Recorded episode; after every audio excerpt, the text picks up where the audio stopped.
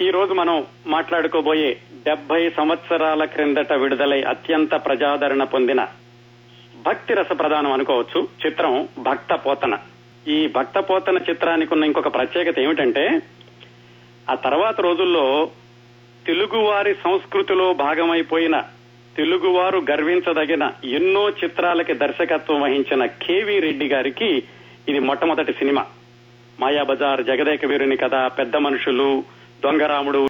అలాంటి అత్యద్భుతమైన చిత్రరాజాలని తెలుగు వారికి అందించిన కేవీ రెడ్డి గారు మొట్టమొదటిసారిగా దర్శకత్వం వహించిన చిత్రం పంతొమ్మిది వందల నలభై మూడు జనవరిలో విడుదలైన భక్త పోతన ఆ చిత్ర విశేషాలు ఈ రోజు మాట్లాడుకుందాం. శ్రోతల్లో ఎవరైనా ఏలూరుకు చెందిన శ్రోతలు ఉన్నారండి?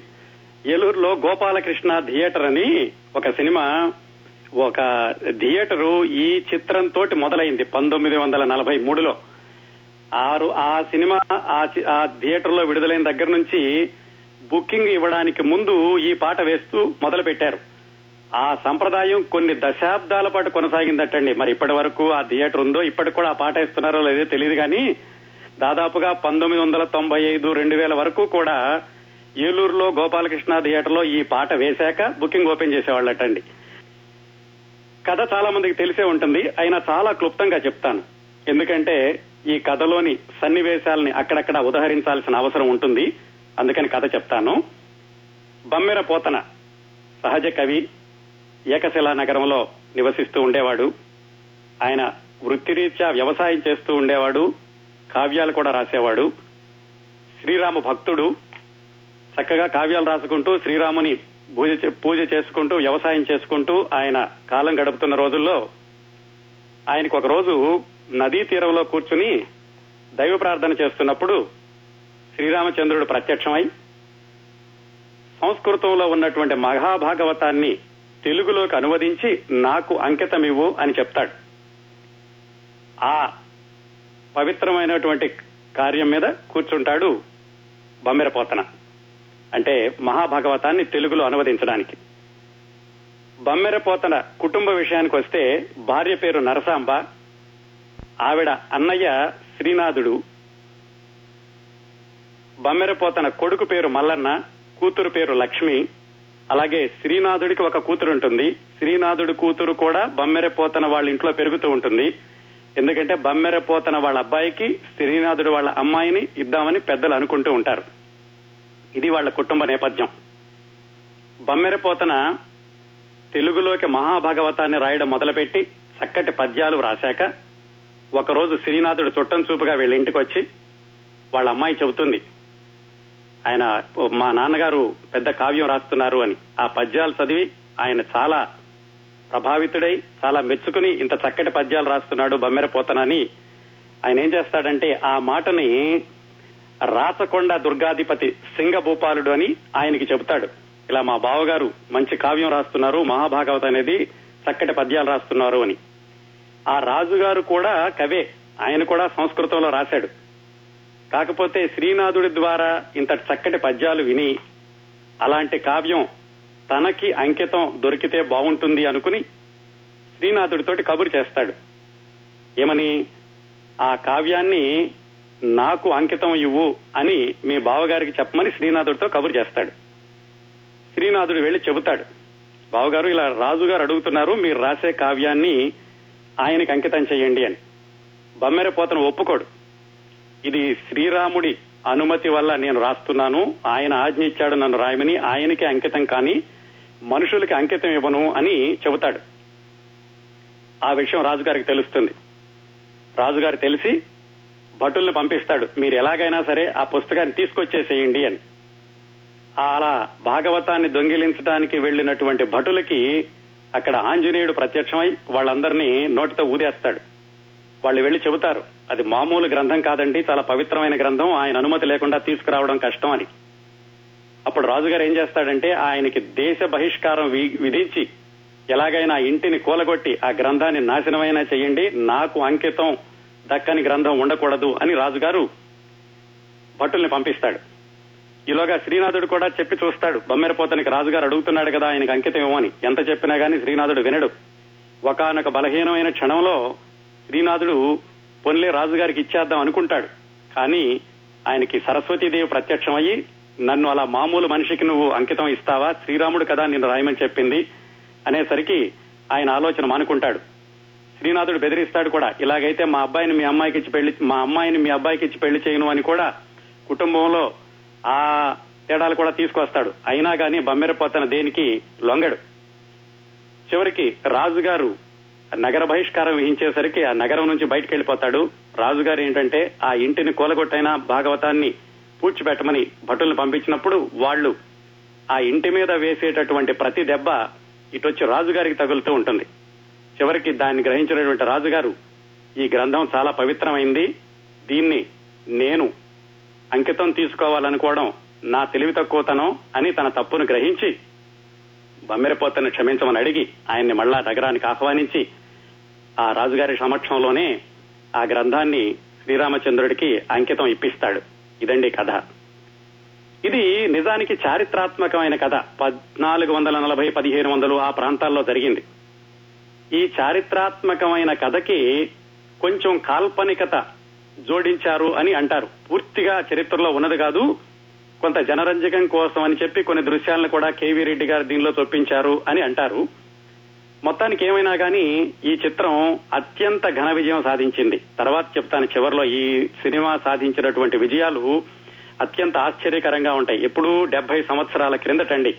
అలాగే ఈ సినిమా ఈ సినిమా నిర్మాణంలో వాళ్ళు చొప్పించినటువంటి సాంకేతిక విలువలు ఇప్పటికి కూడా ఆశ్చర్యపరుస్తూ ఉంటాయి. డెబ్బై సంవత్సరాల క్రిందట ఏమాత్రం సాంకేతిక పరిజ్ఞానం అభివృద్ధి చెందని రోజుల్లో అంత చక్కటి ట్రిక్ ఫోటోగ్రఫీ అవి తీశారంటే చాలా ఆశ్చర్యంగా ఉంటుంది. ఇంతకీ ఈ సినిమాకి దర్శకత్వం వహించిన కేవి రెడ్డి గారికి ఇది మొట్టమొదటి సినిమా. కేవి రెడ్డి అనగానే మనకు గుర్తొచ్చేది మాయాబజార్ అసలు కేవి రెడ్డి గారు ఈ సినిమాకి దర్శకత్వం వహించే వరకు జరిగినటువంటి ఆయన ప్రయాణం ఏమిటో చాలా క్లుప్తంగా చూద్దాం. కేవీ రెడ్డి గారి గురించి మనం గంట రెండు గంటలు మాట్లాడుకోవచ్చండి. మనకి భక్తపోతన చిత్రం ప్రధానం కాబట్టి కేవీ రెడ్డి గారి జీవన విశేషాలు క్లుప్తంగా తెలుసుకుందాం. కేవీ రెడ్డి అసలు పేరు కదిరి వెంకటరెడ్డి. ఆయనది రాయలసీమలో తాడిపత్రి దగ్గర తేళ్ళమిట్టపల్లె అని ఒక చిన్న పల్లెటూరు. ఆయన ఆయన ఫ్రెండ్ ఒకతను ఉండేవాడు మూలా నారాయణ స్వామి అని. వీళ్ళిద్దరూ సహాధ్యాయులు హై స్కూల్లో కలిసి చదువుకున్నారు. చిన్నప్పుడు వాళ్ళ ఊళ్ళోకి బయోస్కోప్ అని వచ్చి వాళ్ళు కదిలేటటువంటి బొమ్మలు చూపిస్తూ ఉండేవాళ్ళు. ఇదంతా ఇప్పుడండి పంతొమ్మిది వందల ఇరవై ప్రాంతాల్లో ఇంకా అప్పటికి టాకీ సినిమాలు రాని రోజుల్లో సంగతి మనం చెప్పుకుంటున్నాం. అవి చూసి మిత్రులిద్దరికి ఎవరికి మూలా నారాయణ స్వామికి కేవీ రెడ్డికి ఇద్దరికి కూడా మనం కూడా పెద్దాళ్ళం అయ్యాక ఇలాగ సినిమాలు తీయాలి సినిమాలు తీసి ప్రజల దగ్గరికి వెళ్ళాలి అని అనుకుంటూ ఉండేవాళ్ళట. అప్పుడు వాళ్ళ వయసు పది పన్నెండు సంవత్సరాలు మాత్రమే. అనుకుని అలా సరదాగా కొండల్లోకి పొలాల్లోకి వెళ్ళి ఇదిగో ఇక్కడ సినిమా తీద్దాం మనం పెద్దాళ్ళం అయితే ఈ కొండలను చూపిద్దాం ఇలాగా వాళ్ళు సరదాగా అనుకుంటూ ఉండేవాళ్ళు. ఆ మూలా నారాయణ స్వామి గారు బాగా డబ్బులున్నటువంటి వ్యక్తి. వాళ్ళ నాన్నగారు అబ్కారీ కాంట్రాక్టర్. ఆ రోజుల్లో వాళ్ళని బిర్లా ఆఫ్ రాయలసీమ అని అంటూ ఉండేవాళ్ళట. ఆయన హై స్కూల్ తోటి చదువు ఆపేశాడు. కేవీ రెడ్డి గారు ఇంటర్మీడియట్ చదివి ఆ తర్వాత మద్రాసు వెళ్ళి మద్రాసులో బీఎస్సీ పూర్తి చేశారు. మద్రాసులో చదువుకునే రోజుల్లోనే కేవీ రెడ్డి గారికి సినిమాలంటే ఇంకా ఇంకా ఆసక్తి వచ్చి రోజుకి రెండు సినిమాలు మూడు సినిమాలు చూసి ఆ సినిమాల గురించి విశ్లేషిస్తూ ఆ సినిమాల మీద చాలా ఆసక్తి పెంచుకున్నారు. ఇక్కడ మూలా నారాయణ స్వామి గారు హై స్కూల్ తోటి చదువు ఆపేసి ఆయన ఆయన వంశపారంపర్యంగా వచ్చిన ఆబ్కారీ బిజినెస్లో దిగారు. కేవీ రెడ్డి గారికి బీఎస్సీ అయిపోయింది. ఉద్యోగం కోసం వెతుకుతుంటే ఎక్కడ ఉద్యోగం దొరకటం లేదు. వాళ్ళ మిత్రుడు ఒక ఆయన ఉంటే ఆయనతో కలిసి ఈ పాఠశాలలకి సైంటిఫిక్ ఇన్స్ట్రుమెంట్స్ ఇచ్చేటటువంటి ఒక కంపెనీని ఒకదాన్ని పెట్టాడు. పెట్టి ఆయన బిజినెస్ చేసుకుంటూ ఉండగా ఒకరోజు మూలా నారాయణ స్వామి గారు కబురు చేశారు. నేను ఒక సినిమా కంపెనీలో పార్ట్నర్గా చేరుతున్నాను. మన ఇద్దరం చిన్నప్పుడు సినిమాల గురించి మాట్లాడుకునే వాళ్ళం. నీకు ఇంకా సినిమాల మీద ఇంట్రెస్ట్ ఉంటే గనక వచ్చేసి నాతో ఉండు ఏదో ఒక పనిపిస్తాను ఈ సినిమా కంపెనీలో అని మూల నారాయణ స్వామి గారు కబురు చేశారు. కేవీ రెడ్డి గారికి ఆసక్తి అయితే ఉంది కానీ మరి ఇక్కడ బిజినెస్ బాగా జరుగుతోంది వెళదామా వద్దా అని ఆలోచిస్తుంటే వాళ్ళ భాగస్వామి చెప్పాడు. వెళ్ళి చూడు ఒక ఆరు నెలలు ఒకవేళ నీ కనుక అక్కడ నచ్చకపోతే మళ్ళా వచ్చేసి మనం మళ్ళీ మన వ్యాపారం కొనసాగిద్దాంలే అని చెప్పాడు. సరే ఆ మాట తీసుకుని కేవీ రెడ్డి గారు మిత్రుడైనటువంటి మూలా నారాయణ స్వామిని కలిసి ఆ సినిమా కంపెనీకి వెళ్ళాడు. దాని పేరు రోహిణి పిక్చర్స్. ఇదంతా ఎప్పుడండి? పంతొమ్మిది వందల ముప్పై ఆరు ముప్పై ఏడు ప్రాంతాల్లో. ఆ రోహిణి పిక్చర్స్ తరఫున గృహలక్ష్మి అని ఒక సినిమా తీస్తుంటే దాంట్లో మూలా నారాయణ స్వామి ఆయన మిత్రుడైనటువంటి బిఎన్ రెడ్డి ఆ తర్వాత రోజుల్లో మల్లేశ్వర్ లాంటి సినిమాలు తీసిన దర్శకుడు. వీళ్ళందరూ కలిసి ఆ చిత్ర నిర్మాణ సంస్థలో భాగస్వాములుగా చేరారు. మూలా నారాయణ స్వామి గారి మిత్రుడు కాబట్టి కేవీ రెడ్డిని కూడా తీసుకెళ్ళి ఆ గృహలక్ష్మి సినిమా నిర్మాణం జరిగేటప్పుడు ఈయనకి ఇంకా సినిమాల్లో ఏ సాంకేతిక విభాగంలోనూ అనుభవం లేదు కాబట్టి ఆయన ఒక క్యాషియర్గా కూర్చోబెట్టారు. నమ్మకమైన వాడు గల్లాపేట దగ్గర ఉంటే బాగుంటుంది అని. ఆ విధంగా కేవీ రెడ్డి గారు గృహలక్ష్మి సినిమాలో క్యాషియర్గా చిత్రరంగంలో అడుగు పెట్టారు. ఆ తర్వాత ఏమైంది? ఆ రోహిణి పిక్చర్స్ నుంచి బిఎన్ రెడ్డి వాళ్ళు విడిపోయి వాహిని పిక్చర్స్ అనేటటువంటి వాహిని ఫిలిమ్స్ అనే ఒక సంస్థను మొదలుపెట్టి ఆ సంస్థ పేరు మీద బిఎన్ రెడ్డి గారి దర్శకత్వంలో సినిమాలు తీయడం మొదలుపెట్టారు. ఇంకా కేవీ రెడ్డి గారికి దర్శకత్వం వైపు కానీ ఇంకా సినిమాలో ఏ విభాగం వైపు వెళ్ళాలి అనేది హితమిద్దంగా తేలలేదు. మొలానారాయణ స్వామి గారి మిత్రుడు అనేటటువంటి కారణంతో ఆయన ఆ సంస్థలో కొనసాగడం మొదలుపెట్టాడు. బిఎన్ రెడ్డి గారి దర్శకత్వంలో ఈ వాహిని ఫిలిమ్స్ బ్యానర్ మీద పంతొమ్మిది వందల ముప్పై ఎనిమిదిలో ముప్పై తొమ్మిదిలో వందే మాతరం అనే సినిమా పంతొమ్మిది వందల నలభైలో సుమంగళి అనే సినిమా పంతొమ్మిది వందల నలభై ఒకటిలో దేవత అనే సినిమా తీశారు. వీటన్నిటిలో కూడా నాగయ్య గారే హీరో. ఈ సినిమాలన్నిటికీ కేవీ రెడ్డి గారు ప్రొడక్షన్ మేనేజర్గా ఉన్నారు. ఆయన దర్శకత్వ శాఖలోకి వెళ్ళలేదు సినిమా నిర్మాణ వ్యవహారాలని చూస్తూ ఉండేవాడు మిత్రుడు మూలానారాయణ స్వామి గారి తరఫున. ఈ మూడు సినిమాలు అయిపోయాక నలభై ఒకటి ప్రాంతాల్లో ఆ వాహిని ఫిలిమ్స్ వాళ్ళు ఒక మీటింగ్ పెట్టుకుని తర్వాత చిత్రాన్ని కేవీ రెడ్డి గారి దర్శకత్వంలో తీస్తే బాగుంటుంది అని ఒక తీర్మానం చేసుకున్నారు. కేవీ రెడ్డి గారికి సినిమాల మీద చాలా ఆసక్తి ఉంది కానీ అంతవరకు ఎవరి దగ్గర ఆయన దర్శకత్వ శాఖలో పనిచేయలేదు కాకపోతే ఆయన యొక్క సృజనాత్మకత మీద ఆయన ఆసక్తి మీద మూలా నారాయణ స్వామికి చాలా గట్టి నమ్మకం. అందుకని బోర్డ్ ఆఫ్ డైరెక్టర్స్ను ఒప్పించి సినిమాకి పునాది వేశారు.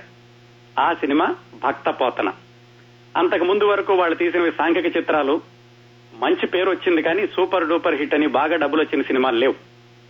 అందుకని చారిత్రాత్మకం తీసుకుంటే బాగుంటుంది కొంచెం పౌరాణికం కూడా రంగరిస్తే జనాదరణ పొందుతుంది అనేటువంటి ఉద్దేశంతో భక్త పోతన తీద్దాం అనుకున్నారు. ఒకసారి అలా వాళ్ళు తీర్మానం చేయగానే కేవీ రెడ్డి గారు రచయిత సముద్రాల గారితో కూర్చుని ఒక పరిశోధనలాగా చేసి బొమ్మెరపోతన గురించి శ్రీనాథుడి గురించి మహాభాగవత రచన గురించి విశేషాలన్నీ సేకరించి స్క్రిప్ట్ తయారు చేసుకోవడం మొదలు పెట్టారు ఈ ప్రయత్నాలు ఇలా ఉంటూ ఉండగా కేవీ రెడ్డి గారు ఈ బిఎన్ రెడ్డి గారి ఇంటికి వెళ్తుంటే వాళ్ళందరూ ఏదో కొంచెం తేడాగా చూడడం మొదలు పెట్టారట ఆయనకు అనుమానం వచ్చింది. ఒకవేళ నేను దర్శకత్వం చేయడం వాళ్ళకి ఇష్టం లేదేమో అందుకని అలా ఉంటున్నారేమో అనిపించి ఆయన మిత్రుడు మూలా నారాయణ స్వామి దగ్గర చెప్పారు. నువ్వైతే నాకు ఇప్పించావు దర్శకత్వం కానీ ఎందుకో వాళ్ళకి అంత ఇష్టం ఉన్నట్లేదు మరి నేను కొత్తగా చేస్తున్నాను దర్శకత్వం మరి సినిమా ఆడుతుందో లేదో అని వాళ్ళకి అనుమానం అయ్యుండొచ్చు ఇలాంటి మొహమాటాలు ఏమైనా ఉంటే కనుక నేను దర్శకత్వం చెయ్యను వేరే వాళ్ళకి ఇప్పించేసేయి అని మూలనారాయణ స్వామితో చెప్పారు. ఆయన ఏమన్నారంటే వాళ్ళెవరయ్యా? అదోలా ఉండడానికి ఈ సినిమా కంపెనీలో నేను భాగస్వామిని. నువ్వు నా మిత్రుడివి నువ్వు ఎలాగైనా ఈ సినిమా తీసి తీరాలి దీనికి నువ్వే దర్శకుడివి అని ఆయన మళ్ళా బోర్డ్ ఆఫ్ డైరెక్టర్స్ మీటింగ్ పెట్టి ఇతను నా మిత్రుడు. ఇతని మీద నాకు నమ్మకం ఉంది. ఇతనే ఈ సినిమాకి దర్శకత్వం చేస్తాడు. మీకెవరికైనా అభ్యంతరం ఉంటే చెప్పండి. నష్టం వస్తే నేను భరిస్తా. లాభం వస్తే అందరం తీసుకుందాం. మీకు ఒకవేళ ఈ ప్రతిపాదన కూడా మీకు నచ్చకపోతే మా మిత్రుడితోటి నేను వేరే చిత్ర నిర్మాణ సంస్థను మొదలు పెట్టైనా సరే ఈ సినిమా తీయిస్తాను అని మూలానారాయణ స్వామి గారు కుండ బద్దలు కొట్టినట్టుగా చెప్పారు.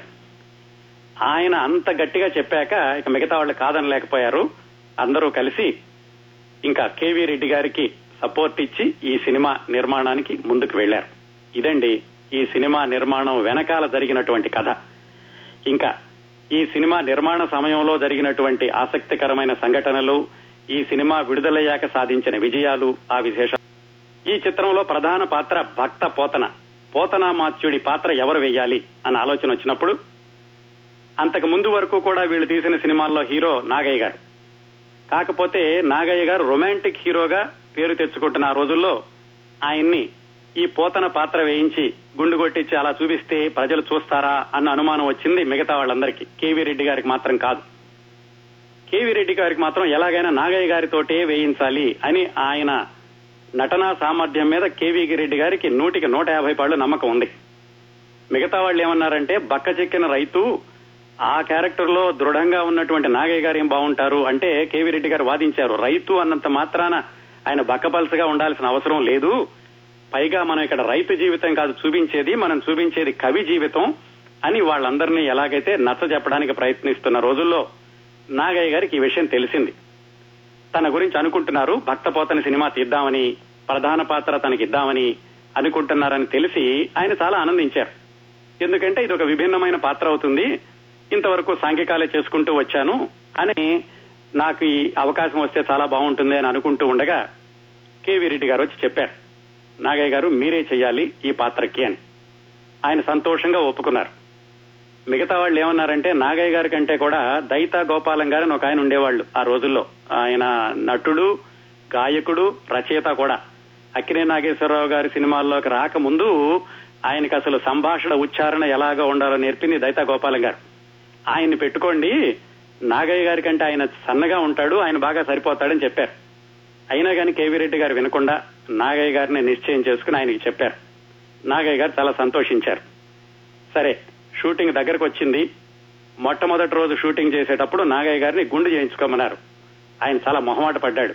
ఈ మా ఇది ఆలోచించుకోలేదు నేను గుండు చేయించుకోవాలని. నేనేమో రొమాంటిక్ హీరోగా ఉన్నాను మిగతా సినిమాల్లో గుండు చేయించుకోవడం అని కొంచెం ఆయన సందేహపడ్డాడు. అయితే బిఎన్ రెడ్డి గారు చెప్పారు.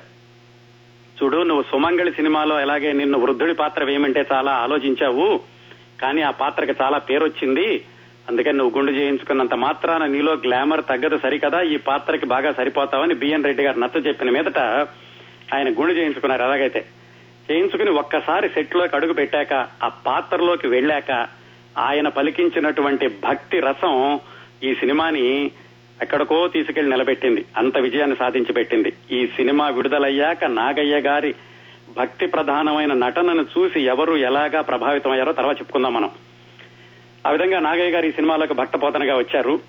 తర్వాత దీనికి సమవుజ్జిగా ఉండేటటువంటి ఇంకో పాత్ర శ్రీనాథుడు. శ్రీనాథుడు పాత్ర ఎవరు అనుకున్నప్పుడు ఆ రోజుల్లో ఇంకా ఎస్వి రంగారావు గారు గుమ్మడి గారు అక్కిన నాగేశ్వరరావు గారు రామారావు గారు లేరు. నలభై మూడులో కదా మరి ఆ కొంచెం గంభీరమైనటువంటి పర్సనాలిటీ ఉండాలి.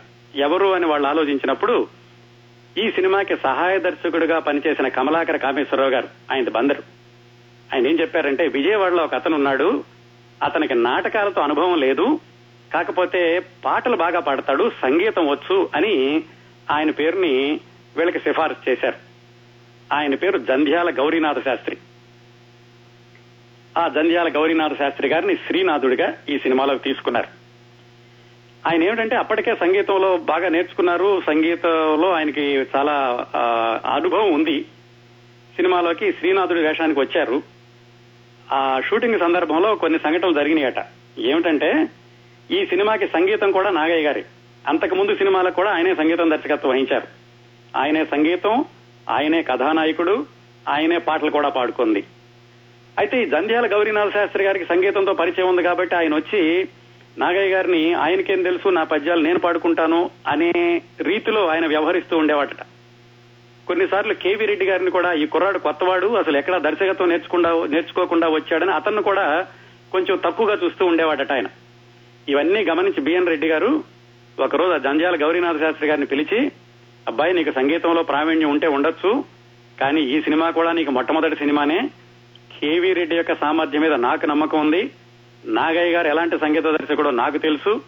వాళ్ళిద్దరి గురించి గనక నువ్వు తక్కువగా మాట్లాడితే బాగుండదు. ఆయన కొంచెం ఒక వార్నింగ్ లాంటిది ఇచ్చేసరికి జంజాల గౌరీనాథ శాస్త్రి గారు మామూలుగా సినిమాలో ఆయన పాత్రలో ఆయన నటించారు. తర్వాత రోజుల్లో మళ్ళా కేవీ రెడ్డి గారికి చాలా చక్కటి మిత్రుడయ్యారు. కేవీ రెడ్డి గారు తర్వాత సినిమాల్లో పెద్ద మనుషులు లాంటి సినిమాల్లో కూడా జంజాల గౌరీనాథ శాస్త్రి గారిని కొనసాగించారు. అదంతా వేరే కదా పోతన భక్త పోతన కూతురు ఒక అమ్మాయి ఉంటుందని చెప్పుకున్నాం కదా ఆ అమ్మాయిగా ఒక కొత్త అమ్మాయిని తీసుకుందాం అనుకున్నారు. బందర్లోనే గుప్తా స్టూడియో అని ఉండేది ఆ రోజుల్లో. ఆ రోజుల్లో అంటే మళ్ళీ నేను డెబ్బై డెబ్బై ఐదు సంవత్సరాలు వెనక్కి వెళ్తున్నా. ఆ గుప్తా స్టూడియో గుప్తా గారి పాప వనజ అని ఒక అమ్మాయి ఉండేది. తర్వాత నాళం వనజ గుప్తా చేశారు. ఈ మాలతీనే తర్వాత ఒక ఎనిమిది సంవత్సరాల తర్వాత వచ్చిన పాతాళ భైరవ సినిమాలో ఎన్టీ రామారావు గారి పక్కన హీరోయిన్గా వేసింది. ఆ అమ్మాయి ఈ సినిమాలో శ్రీనాథుడి కూతురుగా వేసింది. ఇంకా ఈ సినిమాలో చాలా కీలకమైన పాత్రలు కానీ కొద్దిసేపే వచ్చిపోయేవి ఏంటంటే శ్రీరాముడి పాత్ర సరస్వతీదేవి పాత్ర. శ్రీరాముడిగా ఇంకా అప్పటికి సినిమాల్లో హీరోగా పెద్దగా పేరు తెచ్చుకొని సిహెచ్ నారాయణరావు గారు నటించారు. ఆయన ఉండేది ఐదారు దృశ్యాలే కానీ శ్రీరాముడి పాత్రలో చక్కగా ఒదిగారు. చాలా మంది అప్పటి వరకు వచ్చిన పౌరాణిక చిత్రాలతో పోల్చుకుని ఈ సిహెచ్ నారాయణరావు గారు శ్రీరాముడి పాత్రలో బాగా సరిపోయారు. ఇలాగే శ్రీనా శ్రీరాముడు అంటే ఇలాగే ఉంటాడేమో అనుకున్నారు పంతొమ్మిది వందల నలభై రెండు ప్రాంతాల్లో. అలాగే సరస్వతీదేవి పాత్రలో నటించింది ఎవరంటే టంగుటూరి సూర్యకుమారి. టంగుటూరి ప్రకాశం పంతులు గారి బంధువు తర్వాత లండన్లో సెటిల్ అయ్యారు. మా తల్లి మా తెలుగు తల్లికి మల్లె పూదండ అంటే గుర్తొచ్చేటటువంటి టంగుటూరి సూర్యకుమారి గారు ఈ సినిమాలో సరస్వతీదేవి పాత్రలో అతిథి పాత్ర పోషించారు. ఇలా వీళ్ళందరూ తారాగణం అంతా సిద్ధమైందండి. కేవి రెడ్డి గారి గురించి ఒక మాట చెప్పుకోవాలి. ఆయన దర్శకేంద్రుడు దర్శక మాంత్రికుడు ఈ రోజు కూడా దర్శకత్వం అంటే కేవి రెడ్డి గారే మాకు ఆదర్శం అనేటటువంటి దర్శకులు చాలా మంది ఉన్నారు. దర్శకత్వానికి నిఘంటువు లాంటి వాడు సినీ దర్శకత్వ తెలుగు సినీ దర్శకత్వానికి వ్యాకరణం లాంటి వాడు కేవీ రెడ్డి అని ఎంతో మంది గౌరవిస్తూ ఉంటారు. మరి కేవీ రెడ్డి గారు ఎవరి దగ్గర స- దర్శకత్వం చేయకుండా ఇలాంటి నేర్పంతా ఎలా వచ్చింది అంటే ఆయన నాకు దర్శకత్వంలో గురువులు అని చెప్పుకోగలిగిన వాళ్ళు ఇద్దరు వాళ్ళు ఎవరంటే రామ్నాథ్ అని ఈ సినిమాకి అంతకు ముందు సినిమాలకి కూడా ఫోటోగ్రఫీ చేసిన ఆయన ఏమంటారంటే సినేరియో ఫోటోగ్రఫీ అంటారు. ఆ రామ్నాథ్ గారు అలాగే ఈ సినిమాకి అంతకు ముందు సినిమాలకి కూడా కళా దర్శకత్వం చేసిన ఏకే శేఖర్. వాళ్ళిద్దరూ కూడా ఈ సినిమాకి స్క్రీన్ ప్లే రాయడంలో కేవీ రెడ్డి గారికి సహాయం చేశారు. ఈ సినిమాకే కాదు అంతకు ముందు సినిమాలకు కూడా వాళ్ళ పాత్ర ఉంది. అందుకని కేవీ రెడ్డి గారు దర్శకే దర్శకత్వంలో ఆయన నిఘంటువు అని చెప్పుకో చెప్పుకున్నప్పుడు ఆయనకి కూడా మార్గదర్శులైనటువంటి రామనాథ్ శేఖర్ గారి గురించి కూడా మనం తప్పనిసరిగా చెప్పుకోవాలి. మొత్తానికి అందరి కృషితోటి సినిమా ఎంపిక పూర్తయింది సినిమా షూటింగ్ జరుగుతోంది. ఎంత పవిత్రంగా చేసేవాళ్ళంటే కేవీ రెడ్డి గారు బిఎన్ రెడ్డి గారి దగ్గర నుంచి ఆయన పర్ఫెక్షన్ వచ్చింది. ఏ దృశ్యం తీసినా గానీ చాలా ఖచ్చితంగా తీయాలి అని. దేవాలయం సెట్ వేసినప్పుడు అది కేవలం సెట్టే అయినప్పటికీ పవిత్రంగా లోపలికి ఎవరు పాదరక్షలతో వెళ్ళకూడదు అని బయట బోర్డు పెట్టించారట. ఎందుకంటే ఈ సినిమాలో కనిపించేటటువంటి పవిత్రత సినిమాలో నటించే నటీనటులకే కాకుండా సినిమా నిర్మాణంలో పాలు పాలు పంచుకునే సాంకేతిక నిపుణుల్లో కూడా ఆ పవిత్రత ఉంటేనే ఆ సినిమాలోకి ఆత్మ వస్తుంది అనేటటువంటి అభిప్రాయం కేవీ రెడ్డి గారికి ఆ మొట్టమొదటి సినిమా నుంచి ఉండేది. అందుకని ఆ దేవాలయం సెట్లో కూడా ఎవరిని చెప్పులతో రానిచ్చేవాళ్ళు కాదట. అలాగే ఈ పర్ఫెక్షన్ అంటే ఎలా ఉంటుంది అనగా ఇంకొక ఉదాహరణ. ఈ సినిమాలో ఒక దృశ్యం ఉంటుంది. శ్రీనాథుడు దేశ సంచారం చేస్తూ ఒకరోజు బావగారింటికి భోజనానికి వస్తాడు. తీసుకొచ్చి రెండు వందల మంది బ్రాహ్మణుల్ని తీసుకొస్తాడు భోజనం పెట్టమని. ఈయన ఎలాగైనా సరే ఇరికిద్దాం ఇట్లాగైనా ఈయనకి అవమానం చేసి ఆ విధంగానైనా ఒప్పిద్దాం రాజుగారికి భాగవతం అంకితం ఇవ్వమని అని చెప్పి రెండు వందల మందిని తీసుకొస్తాడు. తర్వాత భక్తపోతన వాళ్ళందరికీ దేవుడి యొక్క సహకారంతో అంతా భోజనాలు పెడతాదంతా వేరే విషయం అనుకోండి. కాకపోతే రెండు వందల మంది బ్రాహ్మణులు కావాలి అంటే వీళ్ళకి మద్రాసులో ఎక్కడ దొరకలేదు. అప్పుడు ఏం చేశారంటే కంచి నుంచి నిజమైన బ్రాహ్మణుల్ని రెండు వందల మందిని తక్కువైన వాళ్ళని తీసుకొచ్చి వాళ్ళతోటే ఆ దృశ్యాన్ని చిత్రీకరించారు. అంత పర్ఫెక్షన్గా అంత పర్ఫెక్ట్గా ఉండేవాళ్ళు కేవీ రెడ్డి గారు. సినిమా అంతా షూటింగ్ జరుగుతోంది బాగానే జరిగింది అవుతోంది అనుకున్నప్పుడు హఠాత్తుగా పంతొమ్మిది వందల నలభై రెండులో రెండో ప్రపంచ యుద్ధం వచ్చింది. ఆ రెండో ప్రపంచ యుద్ధం వచ్చినప్పుడు మొత్తం మద్రాసు ఖాళీ చేసి వెళ్ళిపోవాల్సి వచ్చింది. చిత్ర చిత్ర పరిశ్రమ అంతా కూడా మూతపడింది. అప్పుడు ఏం చేశారంటే ఈ రీళ్ళన్నీ పట్టుకుని అంతవరకు అయిన రీళ్ళన్నీ పట్టుకుని మళ్ళీ తాడిపత్రి వచ్చేశారు. మూలానారాయణ స్వామి కేవీ రెడ్డి.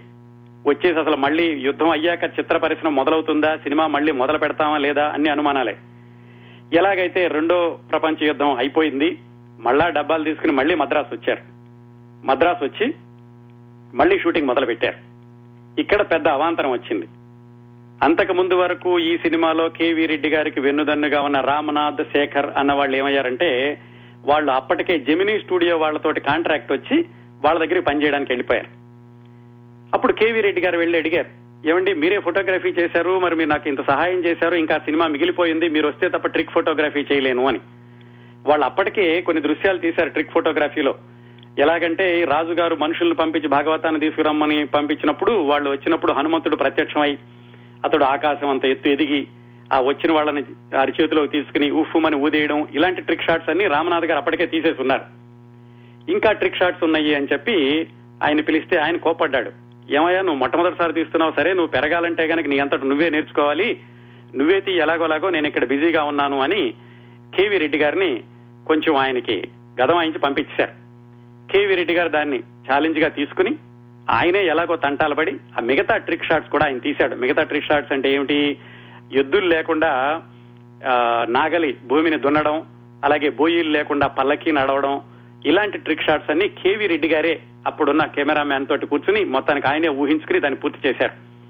ఇందాక చెప్పాను చూడండి ఏ మాత్రం ఏ మాత్రం సాంకేతిక పరిజ్ఞానం లేని రోజుల్లోనే ఇలాంటివి తీశారని ఈ ట్రిక్ షాట్స్ అన్ని వాటి ఉదాహరణ అండి. అలా సినిమా అంతా పూర్తయిపోయింది. సినిమా విడుదలైపోయింది. మద్రాసులో అందరూ కూడా నాగయ్య గారు ఏమిటి గుండె చేయించుకోవడం ఏమిటి ఈ పాత్ర వేయడం ఏమిటి ఆయన ఏదో సరదాగా విలాస పురుషుడిలాగా ఉంటే చూస్తారు కానీ అన్న వాళ్ళే ఈ సినిమా విడుదలయ్యాక నాగయ్య గారు మద్రాసులో నడుస్తుంటే ఆయనకి పాద నమస్కారాలు చేసేవాళ్ళటండి. అంతగా ఈ సినిమా ప్రజల్ని ఆకట్టుకుంది. ఎంత సక్సెస్ అయిందంటే ఈ సినిమా ఈ సినిమా విడుదలకి ముందు కేవీ రెడ్డి గారిని అడిగారట. ఎవరు ఈ వాహిని ఫిలిమ్స్ వాళ్ళు? నీకు వెయ్యి రూపాయలు పారితోషికం ఇస్తాం లేకపోతే లాభాల్లో పది శాతం. ఏది తీసుకుంటావు అని. సినిమా ఆడుతుందో లేదో అన్న అనుమానం ఉంటే గనక ఆయన వెయ్యి రూపాయలు తీసుకుని పక్కకి వెళ్ళిపోవచ్చు. కానీ ఆయన నాకు పది పది వెయ్యి రూపాయలు కాదు నాకు పది శాతం వాటానే కావాలని తీసుకుని ఆయన వాటా కింద పదివేలు వచ్చిందండి. ఆయనకి ఆయన తీసేటటువంటి సినిమా మీద అంత నమ్మకం ఆ సినిమా సాధించినటువంటి విజయం అంత ఘన విజయం. ఇంకా ఈ సినిమా విజయానికి కొన్ని ఉదాహరణలు చెప్పాలంటే నాగయ్య గారు ఈ భక్త పోతన పాత్రలో ప్రదర్శించిన భక్తి రసాన్ని చూసి ముమ్మిడి ముమ్మిడి వరంలో పశువులు కాసేటటువంటి అతను బాలయోగిగా మారిపోయాడంటారు. అలాగే పిఠాపురం మహారాజా వారు ఈ సినిమాని చూసి లక్ష రూపాయలు చెక్కిచ్చారటండి నాగయ్య గారికి. లక్ష రూపాయలంటే డెబ్బై సంవత్సరాల క్రిందట లక్ష రూపాయలంటే ఎన్ని కోట్లు ఊహించుకోండి. అలాగే తమిళంలో ఒక హాస్య నటుడు ఉండేవాడు ఆ రోజుల్లో ఎస్ఎస్ కృష్ణన్ అని. ఆయన పరమనాస్తికుడు. ఆయన ఈ సినిమా చూసి ఒక వెండి పళ్ళెంలో వెండి నాణ్యాలు పోసుకుని నాగయ్య గారికి ఇచ్చి ఆయనకి దండం పెట్టి అయ్యా నేను నాస్తికుణ్ణి. కానీ మీ గానంలో ఏదో ఒక అద్భుత శక్తి ఉంది. బహుశా ఆ శక్తే మీరు భగవంతుడు అంటున్నారేమో అని చెప్పి ఆయనకు నమస్కారం చేసి వెళ్ళాడట. వరంగల్లో మిమిక్రీ వేణుమాధవ్ అంటారు మీకు తెలిసే ఉంటుంది. సీనియర్ వేణుమాధవ్ మిమిక్రీ కళకి ఆద్యుడు పితామహుడు అన్నదాగిన ఆయన. ఆయన అసలు ఈ మిమిక్రీలోకి ప్రవేశించడానికి కారణం భక్తపోతనలో నాగయ్య గారి నటనట. భక్తపోతనలో నాగయ్య గారు నటించినటువంటి పాత్రని అనుకరించి ఆయన మిమిక్రీ చేయడం మొదలుపెట్టి తర్వాత పేరు తెచ్చుకున్నారు ఆ ఆ విశేషాలన్నీ తెలిసినవే శ్రోతలకి. ఇంకొక సందర్భంలో ఒక రోజట కోర్టులో ఓ కోర్టులో కేసు విచారణ ఏదో జరుగుతోందట. జరుగుతూ ఉంటే జడ్జి గారు హఠాత్తుగా లేచి ఈ ఈ కేసును రేపటికి వాయిదా వేస్తున్నాను ఎందుకంటే నేను భక్తపోతన సినిమాకి వెళ్ళాలి టైం అయిపోతుంది అని ఆ కేసును కూడా వాయిదా వేసి ఆయన సినిమాకి వెళ్ళాడట.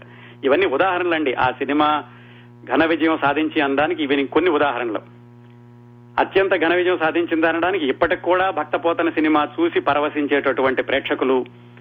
ఆ తర్వాత రామచంద్రాపురంలో బ్రాహ్మణులందరూ కలిసి నాగయ్య గారిని పిలిచి ఆయనకి ఘన సన్మానం చేసి పూర్ణకుంభంతో స్వాగతం ఇచ్చి వేదపఠనం చేస్తుంటే ఆయన కళ్ళంటే నీళ్ళు పెట్టుకున్నారట. నేను అసలు ఈ సినిమాలో ఇంత అద్భుతంగా నటించానని నాకే తెలీదు మీరందరూ అంటుంటే కానీ అని. అందుకనే తర్వాత ఆయనే ఆత్మకథలో రాసుకున్నారు. నేను పిలక పెట్టుకుంటే చూసి నవ్విన వాళ్ళందరూ కూడా నాకు కనకాభిషేకాలు చేస్తుంటే వాళ్ళు ఎంతో ఆనందించారు అని. ఇది ఆంధ్రదేశంలోనే కాదండి కోయంబత్తూరులో కూడా ఈ భక్తపోతన సినిమా స్వర్ణోత్సవం జరుపుకుంది. తమిళనాడులోని కోయంబత్తూరులో కూడా. అట్లాగే ఈ సినిమా విడుదలై ప్రచారం జరిగే రోజుల్లో దీనికి సమాంతరంగా బాలనాగమ్మ అని ఇంకో సినిమా విడుదలైంది. అది జమినీ వాళ్ళది. దాంట్లో కాంచనమాల ఆ రోజుల్లో మోస్ట్ గ్లామరస్ హీరోయిన్. ఆవిడ దాంట్లో ప్రధాన పాత్ర. ఆవిడ కటౌట్లు పెద్ద పెద్దవి పెట్టారు. ఈ పక్కన భక్తపోతన సినిమా నాగయ్య గారు గుండు చేయించుకుని ఆ కటౌట్లు తేలిపోతాయని చెప్పి వాహిని ఫిలిమ్స్ వాళ్ళు ఆలోచించి కాంచనమాల కటౌట్ పక్కని హనుమంతుడి కటౌట్ పెద్దది. ఆ కాంచనమాల కటౌట్ కంటే పెద్ద కటౌట్ ఒకటి ఉండాలని విజయవాడ నుంచి వర్కర్స్ అందరిని తీసుకొచ్చి కార్పెంటర్లను పిలిపించి పెద్ద సైజులో హనుమంతుడి కటౌట్ తయారు చేయించి ఆ బాలనాగమ్మ పక్కనే ఈ భక్త పోతన ప్రకటనకి కటౌట్లు పెట్టారట. అంతగా శ్రద్ధ తీసుకున్నారు. అంత పవిత్రంగానూ సినిమాని చిత్రీకరించారు. కేవీ రెడ్డి గారు ఎంతో పరిశోధన చేసి మొట్టమొదటి చిత్రం అనేటటువంటి భావం ఎవరికీ కలగకుండా ఆయన ఎంతో ప్రతిభావంతంగా చిత్రాన్ని రూపుదిద్దారు. అందుకని అంత ఘన విజయం సాధించింది. ఇంకొక విశేషం ఏమిటంటే ఇదే భక్తపోతన చిత్రాన్ని ఇదే కథతోటి పంతొమ్మిది వందల అరవై ఆరులో ఇంకోసారి తీశారండి. దాంట్లో గుమ్మడి గారు భక్తపోతనగా పాత్ర వహి ధరించారు. అలాగే ఎస్వి రంగారావు గారు శ్రీనాథుడిగా వేశారు. అయితే ఆ చిత్రం పూర్తిగా పరాజయం పాలైంది. తర్వాత చాలా సార్లు గుమ్మడి గారు నాగయ్య గారితో చెప్పారట మీరు పోషించినటువంటి పాత్రను నేను పోషించకుండా ఉండాల్సిందండి నేను పొరపాటు చేశాను అని. ఆ విధంగా భక్- నాగయ్య గారు ధరించినటువంటి భక్త పోతన అప్పటికీ ఇప్పటికీ కూడా తనకి తనే సాటి అన్నట్టుగా ఆ చిత్ర విజయం నిర- నిలబడింది. ఈ సినిమాలో వచ్చేటప్పటికే ప్లేబ్యాక్ ఉండేది. ఈ సినిమాకి ముందు ప్లేబ్యాక్ ఉండేది కాదండి. ఈ సినిమా రావడానికి ముందు ఎవరి పాటలు వాడు పాడుకుంటుండేవాళ్ళు? అంటే ఈ సినిమాకి రావడానికి కొన్ని సంవత్సరాల ముందు వరకు. ఈ చిత్రం వచ్చేసరికి ప్లేబ్యాక్ వచ్చేసింది. కానీ నాగయ్య గారి పద్యాలకి నాగయ్య గారి పాటలకి మాత్రమే ఆయనే పాడుకున్నారు. ఈ నాళం వనజా గుప్తా అని ఒక పాపను తీసుకెళ్ళారని చెప్పుకున్నాను చూడండి. భక్త పోతన కూతురు పాత్రకి. ఆ ఆ పాటలకి ఆ అమ్మాయి పాడుకుంది. అలా కొంతమంది వాళ్ళ పాటలు వాడే పాడుకు పాడుకున్నారు కానీ మిగతా వాటికి మాత్రం నేపథ్యగానం సమ సమకూర్చారు. భాగవతంలోని పద్యాలన్నీ తీసుకున్నారు. అందుకని ఆ భాగవతంలోని పద్యాలన్నిటినీ నాగయ్య గారు పఠించినటువంటి విధానం ఆయన ఆ పాత్రలో ఒదిగిపోయి భక్తి రసాన్ని ఒలికించినటువంటి విధానం కేవీ రెడ్డి గారి దర్శకత్వ ప్రతిభ ఇవన్నీ కలిపి ఆ చిత్రాన్ని అప్పటికీ ఇప్పటికీ అజరామరంగా నిలబెట్టినాయండి. ఇంకొక విశేషం ఏమిటంటే ఆ అరవై ఆరులో నిర్మించినటువంటి భక్త పోతన చిత్రంలో శ్రీనాథుడి వేషానికి ఎన్టీ రామారావు గారిని అడిగారట. అయితే ఆయన నటించలేదు అది వేరే విషయం. ఆ కథంతా తర్వాత చెప్పుకుందాం. ఎన్టీ రామారావు గారు నటించినటువంటి చిట్ట చివరి చిత్రం శ్రీనాథ కవి సార్వభౌముడు కూడా ఈ భక్తపోతన చిత్రంలోని కథాంశమే కొంచెం ఆధారం. అవండి భక్తపోతన చిత్ర విశేషాలు.